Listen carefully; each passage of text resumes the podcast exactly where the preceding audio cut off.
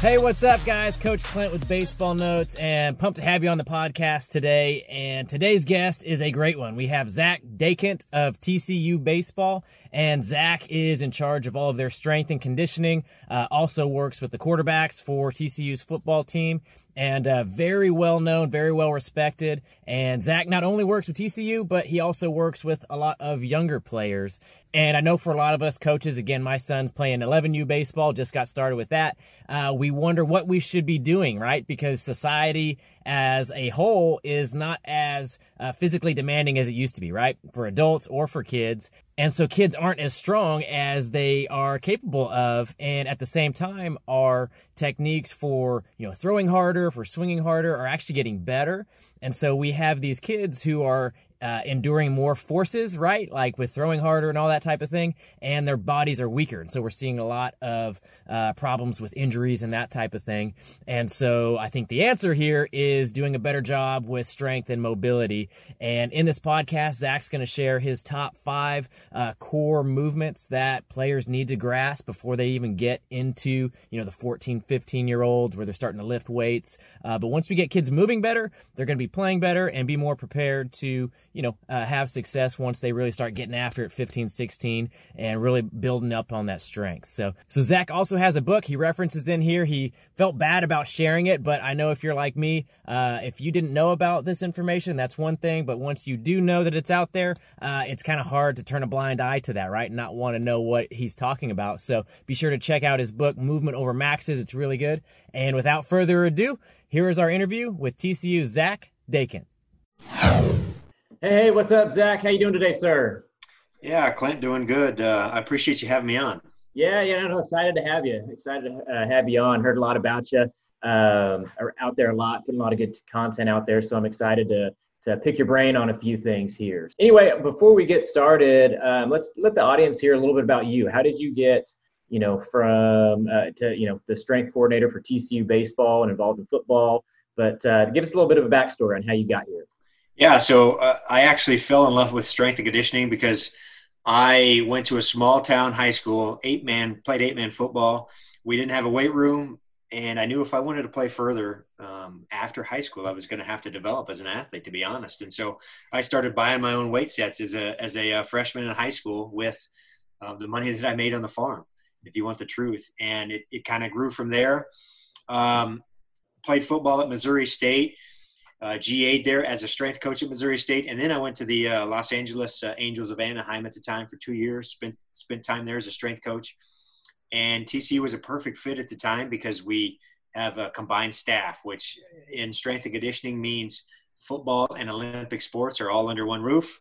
Um, so it was a perfect perfect setup. I'd played football. I'd spent time in professional baseball organizations, so it was just a perfect storm to be honest. So been here 13 years now at TCU. Nice, very cool. How'd you make that jump to the It seems like a uh, football strength coach to the uh, Angels. That has to be an interesting little transition. How'd you make that? Yeah, so I had I had actually worked with baseball and you know internships in my in my GA position there at Missouri State. So, funny story, I was actually an intern when Tim Lincecum was a freshman at the University of Washington. Tim Lincecum came in 120, you know, 28 pound, skinny, skinny freshman throwing, you know, mid to upper 90s. And we all know what happened with Tim. So, um, but I had worked with baseball at both places. So I'd been around it as a strength coach. I had a lot of experience. Um, so that kind of gave me a leg up with the, uh, with the Angels. And, you know, as fate would have it, just a lucky shot in the dark, really, that, that I got the job probably. But it, um, it, it worked out for the best.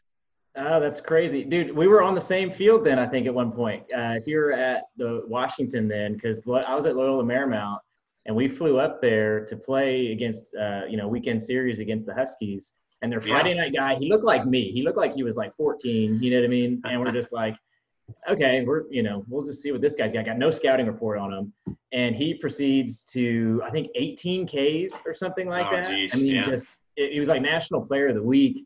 And we're like, who is this? We couldn't even pronounce his name. Lincoln? What yeah. is this? And forever from that on, like his power curveball, his fastball um, anyway, that was uh, that was funny because I, I don't know if you were at that series, but um, we sound like we were we crossed paths there. Uh, yeah, briefly it's, there. It's small world, right? It's yeah, small world. Yeah, yeah, that guy was amazing. But um, All right, well, cool. Well, let's kind of dig into it, man, because um, you know, personally, right now, I'm coaching. Uh, we just finished up our 10U season with my own son, and mm-hmm. uh, we're going into 11U. And it's kind of funny to watch these boys uh, grow. They're, they're all growing in different ways, right? And so there's a couple of kids you're like, man, like he looks like he's not very flexible or something. You know what I mean? Like you, they hold their hands above their head, like we'll do an overhead squat, just like yeah. no weight, like holding a bat, and it's like they're their back is just all rounded. You know what I mean? Like it's like okay, yeah. Uh, now they fold like forward like a suitcase. Exactly, exactly like that. And so I'm like, okay, you know what? We may need to, you know, it seems crazy to be doing too much, you know, strength and exercise at young ages, but at the same time, like it kind of seems like now might be a good time to, you know, start making sure we're in a good position, you know, 13, 14, once you're ready to kind of hit it heavy. And that's why your new book, uh, Movement Over Maxes, that that you know uh, title really struck a chord with me. And so anyway, I just kind of want to get your take. Is you know uh, you know tell me about your book, I guess to start, like movement yeah, over maxes. Explain sure. that. Explain that title. Yeah, so movement over maxes is essentially it's a program to develop movement in young athletes, whether it's um, you know whether it's 9 10 11 year olds like you're talking about or all the way up to my college incoming, you know, freshman and junior college transfers. That's what it was actually designed for. But I've used it all the way down to eight and nine year olds because uh, honestly, we're just teaching kids how to move correctly. It's built around five big patterns, which is a squat, a hip hinge, an upper body push pull. So your push up, a reverse pull up, and then stability around the trunk, around the spine. Um, Wait, every athlete that, needs say that, that. one more time. So that, that sounds like a major uh, point. What were the five big? big so the five big patterns are a squat pattern, a hip hinge, um, an upper body push and a pull. So just a standard push up in a horizontal plane, right? Uh, or reverse pull up on the backside, which is a, a, foundation pattern for us for scapular health. Yep. Um, and then the last one is our ISO core series, which is based around stability of the spine, spinal stability.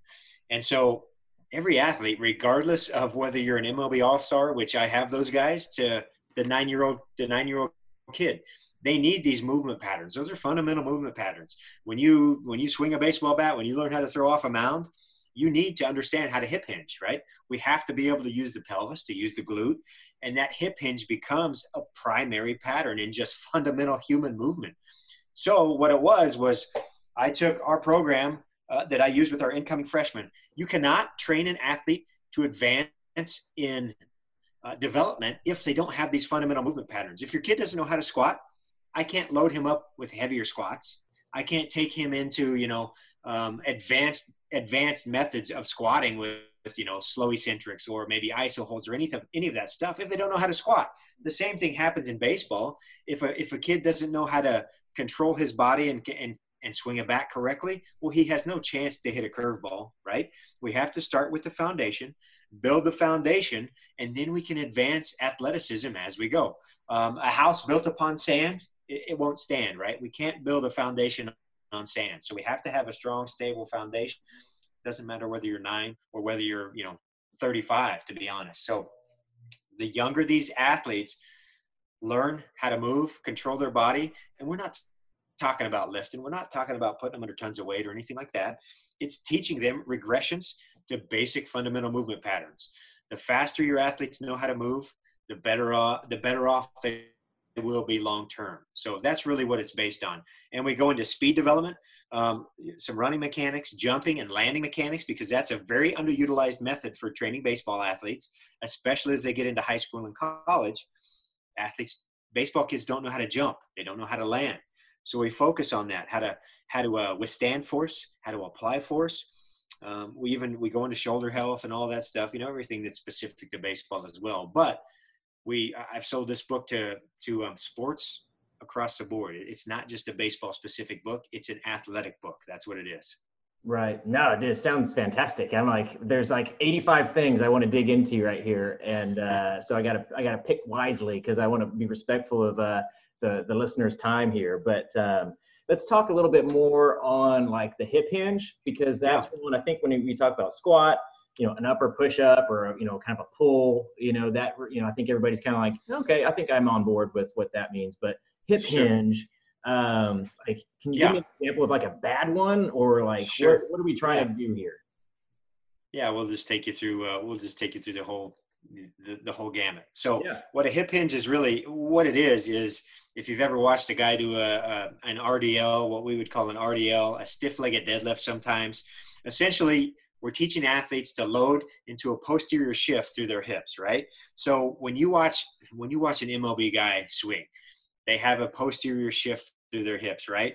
It's very hip dominant, it's not knee dominant. So knee dominant would be like uh, squatting straight down. When you go to sit on the toilet, or sit in a chair in a classroom or anything else, what do you do? You have to posterior shift your hips, right? You shift your butt backwards and you back onto a toilet, onto a chair, anything like that. That's that's a posterior that's a posterior hip shift, right? That's a hip hinge. It's learning to move through your hips and not your spine. So many athletes become locked up in their hips that their spine instantly wants to flex over and do the moving for them. And that's not the way the human body works. That's actually a compensation pattern. And so when we're compensating, your body's going to find a way to do it. It's just like throw any kid on a baseball field, tell him to throw a ball, they'll throw a ball. Just because they're throwing a ball or swinging a bat or, or doing any number of movements doesn't mean they're doing it the right way. So we have to teach athletes how to be able to separate their spine and their hips and use their hips to move, right? Um, when you were a kid, your parents or you know anybody, when you lift something, what do they always say? They say lift with your legs, not your back. And really, that cue in essence is is really, I mean, it's it's accurate. You want to lift with your hips, move your hips. That does the motion, not your back. It's not a rounded over question mark back. Your back is locked in for stability. Hence our ISO core series that we talked about a, a little bit ago in the big five patterns. And your hips utilize you utilize your hips for motion. So we see a lot of kids that don't know how to do that. They don't know how to separate their spine and hips. You get compensation patterns, and if that continues as they grow up and can apply more force with more body weight, and you know, and, play more, guess what that's going to result in? It's going to result in back injuries, which is the biggest epidemic that we see in with baseball injuries. It's not necessarily the UCL it's actually pars fractures of the spine. So super, super, it's honestly the most important athletic movement your kids can learn.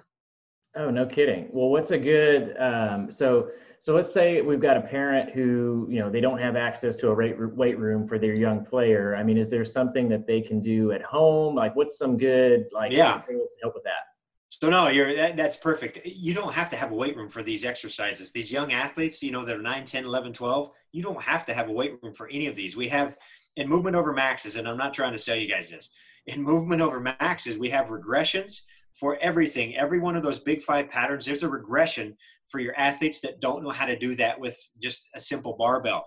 If they can't do it with body weight, we show you how to regress the movement so that they can achieve it without having to have equipment essentially right we've got um, we've got ways to take your athletes into the patterns that they don't know they're they're completing right so uh, i'm trying to give you an example one of them is just a, a simple um, a simple uh, rack squat so having your athlete hold onto a rack a post a pergola post doesn't matter where and they can walk their body down into a good squat position while using the assistance of holding onto a post and we show you the regressions to teach that with your young athletes because I'm not loading up a nine or a 10 year old with a barbell and saying, all right, this is how we squat. This is how we, we hip hinge. We can't do that.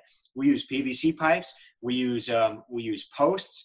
We use foam rollers for feedback. There's a thousand things that we can do to get an athlete moving correctly without ever using, ever touching a weight. So, um, I don't know if I got into your question or not. I think I answered that, but I, I get rambling. So if I have something, you, uh, you let me know. Yeah, no, dude, it's fantastic. Yeah. So I think just, you know, working on those proper movements. I like the way you thought of just that's a good visual with the post, you know I mean? Being able to walk that down and kind of keep your posture right. Isn't that kind of like a key? Yeah, exactly. Exactly. So on the hip hinge, you know, you're, you're getting my mind uh, turning here. So on the hip hinge, one of the examples we use is we set an athlete up away from a wall about a, you know, six to six to 12 inches. And we say, all right, now reach your butt back and touch the wall. Keep your back flat, you know, chest stays out, butt stays out. take your butt back and touch the wall. If they have trouble with that, we might throw a PVC pipe on them and they'll just hold the PVC pipe and say, all right, imagine that PVC pipe is locked to your spine. Don't let your spine come off the pipe. Now go back and touch your butt. It's something I actually used very recently. Immediately, um, kid knew how to hip hinge. We're talking about a kid that was 10 years old, immediately picking up the idea of the hip hinge. Once he can do that, now we can start applying that into into sport and that transfers over into everything so there's other things you know we talk about in movement over max is the athletic position i go into um, teaching progressions for just teaching basic athletic positions because a lot of kids like i said don't know how to hip hinge. They round over at their back when they're just being in an athletic position on a baseball field right? We want to teach these kids to move through their hips and not their spine. So we go into teaching pre- uh, progressions for the athletic positions. Those take no equipment whatsoever. Our snap down series goes into the same exact thing. It's it's just applying more force and speed to the athletic positions to teach kids how to jump and land. Yeah, perfect. That was perfect segue because that was going to be my, my next note. Because one thing that I have not encountered is anyone talking about jumping and landing mechanics. So what are we doing wrong? What do we we don't know how to jump? What's going on? Well, I mean, truthfully, baseball it just it's not a it's not a sport that kids jump in, right? Uh, obviously, different for kids that play basketball. They're going to know how to jump. They're going to know how to land for the most part but it's a very powerful training stimulus for when you get older especially learning learning jump training uh, because of the forces that you apply and have to withstand. But i can't do that if my kids don't know how to jump. So that's what started me having to train my my tcu guys um, with snap downs and you know jump progressions teaching them how to land. I can't do that stuff if they don't know how to land. Kids get hurt. But the same thing goes for young kids right? They need to learn those positions. They need to learn how to land how to stop how to decelerate effectively in strong athletic positions. And really that, that's all it is it's just fundamental athletic movements well how is it something that you can is it i know these things are always so easy uh more visual you know what i mean but is it sure. something you can describe like how do you land yeah so, so how we start our very first progression is all we're doing is having athletes stand up tall. So up on your toes, hands are raised up over your head, and all we're going to do is we're going to accelerate you down. All you're going to do is accelerate your body, pull your arms down, and we're going to stop in an athletic position. All right, and then we hold that for one, maybe two counts. All right, we'll release you. We'll start you back up top. Same thing, and we pull down into an athletic position. So we've applied speed and a little bit of force that they have to withstand on that snap down. But we've started with an athletic position. We've taught them the athletic position to progress into that. So now they know what an athletic position looks like, what it feels like. Now we'll start you up tall. We'll pull you down into that into that athletic position with speed and with force to start teaching that. And then we can progress you with um, a, a light jump. So now you're going to pull down into it and hold it. Now we're going to jump you know, six inches off the ground, and you're going to come back down and land in that same position. And then we start to apply. Once you get it, just like any other motor skill, once you get the skill, we start progressing that complexity so that you have to do it in other positions, right? We might start with multiple jumps. We might do a lateral jump with a stick and hold. We might do single leg, split stance. These are all variations of, of progressing that, you know, very simple snap down in complexity so that you have to learn it in multiple positions. And so, like as far as a problem, like are people landing like on one foot or two st- stiff-legged, or like what's the common problem you see when people? Well, the biggest problem that we see is a lot of a lot of athletes they don't know how to land and and and hold themselves in that position. They want to collapse down. You know, knees might want to fold in, which is eh, honestly a little bit of a red flag sometimes. But a lot of guys want to land really really low like in a squat position and they don't understand that you don't play sport down there. That's not where you're powerful. So the uh, image that we have to use the cue is imagine you're going up for a rebound in basketball. Where would you land and jump from? All right? You've got to jump twice right? Ball got tipped back up in the air. You're coming back down you got three buddies around here going up for the rebound you've got to go up and get it you wouldn't drop down into a squat you wouldn't drop way down there butt down low to the ground you would land and immediately jump back up. And that's where we see a lot of problems is that athletes will try to land and they'll just fold upon, you know, once once they they don't know how to withstand that force. So they fold down. It's like a drop in a sack of potatoes, right? They don't know how to withstand force and then go back up. So that's one of the big things we see. And the other thing we see is that, like like I said earlier, everything relates back back to the hips. It's all related back to the hips somewhere. Everything we do has to be force transmission through the hips with the spine stable. A lot of kids will want to try to transfer through their knees. Their back will take a brunt, the brunt of the force because it'll kind of round over, and their knees are trying to do the work. We want our athletes to be more hip dominant generally. Okay, interesting. Yeah, so kids are going too deep because they can't withstand their own forces, I guess. Yeah, they just they they've never been taught how to land correctly, right? They just don't know how to land correctly. So something that we teach from the very first day. Okay, I gotcha. Um, so I want to talk briefly about speed training. Um, is that something that tends to say you got a kid that's you know not running as fast as he's capable of running? Is it just basically you fix his mobility and strength, and the speed is just sort of a byproduct of that, or do you how, do you um, like what are the common speed yeah. problems that you see? Is it form? Sure. Is it strength? Well, all of it, right?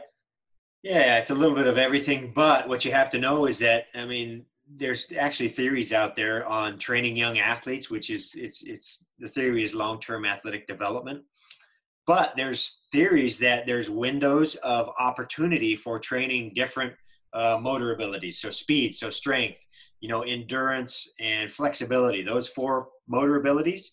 There's different windows in a young athlete's um, uh, uh, timeline that are optimal windows. They say for training these. Um, one of those windows for for little you know male athletes for young boys is from seven to nine to train speed. That's a time when your nervous system is very plastic and it kind of it just picks up everything. And so we actually want to train our young athletes with speed, with um, acceleration, with with sprinting. We apply a lot of this stuff in game format. So it's not I'm not taking seven, eight, nine, ten year olds and and training them in traditional like you know how TCU baseball athletes train. That's not what we're doing we put these guys in competitions. We have them chase each other. We have them race. Um, we do all kinds of different drills to make it game-like, to make it fun. But what they don't realize is that the back end is they're doing speed training, mm-hmm. right? We do a lot of skipping, a lot of coordination stuff. Everything we do, we teach them to move and maneuver and drive their arms correctly, even though they don't know they're doing it. We're applying these fundamentals underneath the surface they think they're having fun but really it's it's training so yes you need to train your your kids need to run fast the faster or the the earlier they start running and sprint um, short sprints and, and this and that the uh, the faster the potential later on is is what they say so the two windows for male athletes are generally seven to nine years old um, that's going to be more i believe that's more um, quickness and acceleration based and then the second window i think is I think it's 11 to 13 or 12 to 14, somewhere around there. Mm-hmm. Um, again, these are general guidelines. Um, and that is more, I believe that's more maximal speed. They actually say that your stride rate, how fast you move your legs, does not increase after the age of 12 to 14. It just doesn't, it doesn't change. What changes in your athletes, how much force they put into the ground. More force into the ground creates a bigger stride covers more distance, right? But your athletes after the age of 12 to 14, they really don't move their legs faster. So that's why that early time quickness at seven to nine, you need to imprint that so that they're developing that nervous system really. So yeah, it's great to sprint your young athletes. Sprinting, coordination training, you know, skipping, um, jumping, uh, all that stuff. We want to imprint that as early as possible with athletes. We're not talking about lifting. Mm-hmm. Um, we do a lot of crawl variations and we do all kinds of stuff to teach them how to control their body. We don't need extra weight. Right. No, I love that. I love that. Yeah, everybody, you know, you start talking about a preteen doing, uh, you know, strength and conditioning type stuff, and it's like let let the kids be kids. You know what I mean? Like people just like being angry about stuff, and it's like, well, these kids do have goals, and if you can make it fun, which, like you said, is kind of the key. We're not just grinding them out, you know, right. 100 yard sprints for for half an hour. You know what I mean? Like if we can, you know, implement these things at an early age, hey, they get 13, 14 and suddenly have some reachable dreams that they want to yeah. go after. They're in a good spot for it, you know? And so. yeah. And, and you're making great points. Um, and what it, what it's about is, is doing the training without them knowing it so that it's fun. It's competitive. It's, it's, you know, working with a teammate. One of the great examples, you know, that we, that we can use, we do a lot of bear crawl series, right? Bear crawls are great for core strength, for just total body strength, coordination, but we'll have guys uh, put a cone on their back and they have to balance the cone throughout the bear crawl. Or we'll put a cone and a baseball on their back and they have to balance that. Or we'll play a game where two guys are facing each other. Each one's got a cone on their back. You can't knock the cone off your, you can't let the cone on your own back fall, but you're trying to knock the cone off your, your buddy, his back, right? Yeah. And so it's, they don't realize that we are training you the same way with some of the same patterns that my, my pro guys use. They do bear crawls all the time. I don't put it into games. But these guys are doing the same stuff. We're training coordination, we're training movement, we're training body control, um, strength, and all that stuff in, in games. Yeah, that's awesome. I like to think of that as like the um, kind of like the Trojan horse. You know what I mean? Like you're thinking you're getting one thing, but you're getting another, and that's sort of like the best way to to to reach anybody new. It's like, oh, what do you yeah. like? Let's let's talk about that. But I mean, meanwhile, I'm going to secretly, you know, help you out with something that uh, you're you're struggling with. You know what I mean? So, uh, yeah. Anyway, very cool. Well, um, what's some like common like bad advice that you commonly see, even from like, you know, guys who are out there in the field right now. I mean, you know, some people aren't updating their their uh, you know their intellect or whatever. You know, staying up to date with the current trends. I mean, what's some bad advice you commonly hear that kind of makes you cringe? Um, I mean, there might be a couple things, a couple ways we could go with this. One of them, like you said earlier, is is parents that don't think kids need to be doing activity like we don't want to call it training. We want it to be more like PE and game like, right? Mm-hmm. I think they need to be doing that movement training. So, you know, I hear that a lot where they're like, ah, oh, they're too young to lift. You know, we're not going to lift. They're not going to lift till they're 14 or 15. They shouldn't lift until, you know, they get into high school. That's not necessarily true. Um, I have junior high kids. I've got sixth graders that once they're capable, we actually do have them handle a little bit of weight. We'll use some med balls in their training. We'll hold a 10 pound dumbbell for some of their stuff, teaching them how to squat and this and that. But that's after they've been with me a few years and actually progressed into those points. We're not loading them up with a ton of weight, but we are using a little bit of load to advance them, to advance their training a little bit, to get them in better positions, and and to start uh, to start developing that skill, so to speak. Um, you know what we talked about. I will say this: what we talked about earlier before the show actually started was jumping your kids right away back into baseball. That's one of the biggest things that, and this isn't necessarily bad advice. I just want to give parents advice.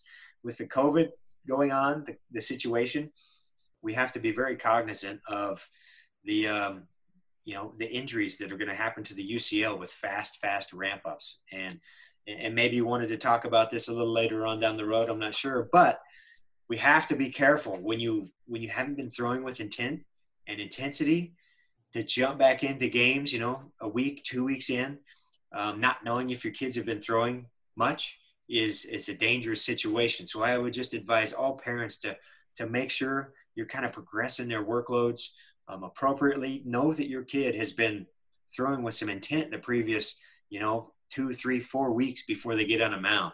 Otherwise, we're just asking for problems. Yeah, I think that's super um, useful advice. You know, I'm in a couple of these online forums and stuff, and people kind of post up that uh, usually people who are salty, they, they took the loss on a weekend, come in and they're like, oh, this kid was throwing, you know, 102 pitches on, you know, on a Sunday, blah, blah, blah.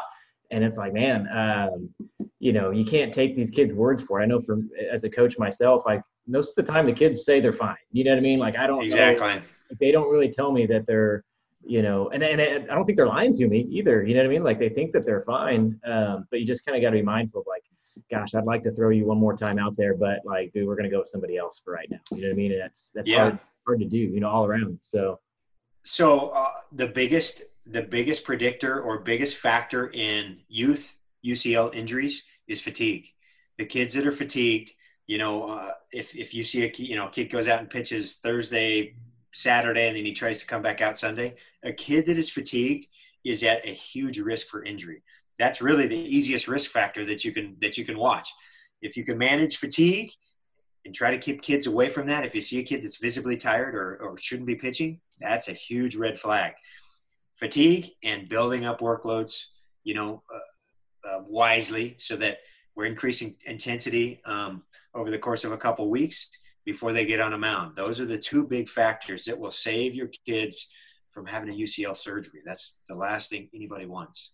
Yeah, I got you. Um, well, we'll definitely need to do a part two where we talk more about uh, pitching mechanics and things because that's some of the stuff I, I, was intrigued on on your Twitter account. Is like, you know, you don't seem to be the strength coach. It's just like, hey, um, we're we're measuring broad jumps, we're getting all these things. I mean, we're doing all that, but at the same time, like the you know the understanding of how the body's supposed to move through a pitching motion or that type of thing. I was really intrigued by. So um, we'll definitely have to we'll tease the audience here. We'll do a part two and uh, and get into that a little bit more. But uh, yeah, anyway, absolutely. Yeah, but before we get going, um, are there any favorite like you know props that you use or or you know tools that somebody at the audience the audience might be like, hey, you know what, I might go check that out. Yeah, I mean, to be to be honest, the biggest thing that you can do for your kids is is either teaching them how to move correctly or finding somebody that can help in teaching them how to move correctly. One thing that I do utilize with um, with a lot of our athletes, and I don't necessarily, I wouldn't necessarily recommend this for youth athletes, you know, 9, 10, 11, 12. Um, I, it, it could be useful, but to be honest, you will get way more bang for your buck in just teaching the kids how to move. Yeah. But something we use a lot with our college athletes um, in some of my camp formats in high school with high school kids and whatnot is the core velocity belt. Lantz Wheeler has a it, it's called the core velocity belt. It actually teaches athletes how to rotate through their pelvis a little bit. There's a lot of stuff we can do with that. I, I post a ton on Instagram and Twitter about that, um, about some of the uses that we found with the belt. But baseball is rotational. Our athletes have to understand how to move through their hips, not only that hinge we talked about, but in a rotational pattern, right? Pelvic rotation is is the sport. And so one of the things that the core velocity belt does is it helps to teach our athletes how to move their hips in a rotational in a rotational pattern. I use it a ton with our pitchers. We have different drills based on where there's breakdowns in mechanics, like you talked about earlier. So maybe another show. Yeah, yeah, we'll definitely dig into that more. And I've, I haven't talked to Lantz. I need to get him on the show, but I've seen that belt out there a little bit, and uh, it, looks interesting. I don't, I've never used it or anything else, but um, I know a lot of smart people are are vouching for it. So it sounds like there's something there. You know what I mean? So yeah, I think it definitely has application. Like I said, with the young athletes, bang for your buck. Just teaching them how to move correctly is going to be way way better. But as they develop, a lot of times that core velocity belt can help you know trick the mind into uh, doing things it didn't know. I gotcha. Interesting. And so as far as um, you know, like maybe not you personally, but I mean, do do people offer movement screens for a kid if you're like, man, my kid, I don't know what he's doing wrong. Like that's where 99% of everyone's going to be. And, uh, you know, is there movement screen? It seems like it'd be really helpful to be like, oh, you know what? It's not his hips. He's actually got ankles that cannot move. You know what I mean? I don't know what you guys look for, but right. you guys so trainings or like, is that something people? So do? yeah, I mean, yeah. So, so people in your audience, they can reach out to me. Um, and, and ask those questions. It kind of depends on the time of year as, as to when we can actually work with kids and the age and, and whatnot. But at that age, with the younger the athlete, you don't need movement screens. They just need to learn how to move correctly. It's it's all just it's all just imprinting uh, motor skill development on their body. That's really all it is. Um, because they haven't had enough overuse to to be stuck in a really really bad pattern. So if you teach the kids how to move correctly, it'll it'll happen, and, and they'll be able to do that further on down the road. But if you let it slip and they move really bad at, you know, as a sixth grader and then as an eighth grader, we haven't corrected anything and they still move really bad. And then by the time they're 16, you're saying, well, you know, my kid's velocity is not good. Um, we need help with this. It might be too late. A lot of those kids are stuck for that long in that pattern. There's, a lot of times we can't correct that. And so that's just in a way what you get. There's small corrections we can make, but if you let those kids move really, really poorly and and never learn how to how to utilize their body correctly, the further it goes, the less chance you have of bringing it back. So, um, yeah, get kids moving um, early on. Cool. Well, yeah, it sounds like people need to check out the book. So, um, where can they find it? Movementovermaxes.com. Is that the best place to check out? Yeah, movementovermaxes.com um, is is the website. You can, you know, find more information if you want at, at uh, zachdechant.com. That's my own website. And then I post stuff on Instagram. I actually post a ton of our kid training. If you scroll back through them, um, we haven't got to in a while, but if you scroll back through them, you'll find a lot of our circuits, a lot of our games that we do with, you know, 8, 9, 10, 11 year old kids on my Instagram. And that's uh, Twitter and Instagram are both at Zach Dechant. Okay, yeah, and that's D E C H A N T for those listening yes. at home. So yes, um, awesome. Well, good. Well, be sure to check them out. And guys, uh, if you guys have any questions for Zach, reach out to him or reach out through me, and I can uh, kind of relay it there. But uh, anyway, yeah, we appreciate you being on. And yeah, movement over maxes. Go check that out, guys.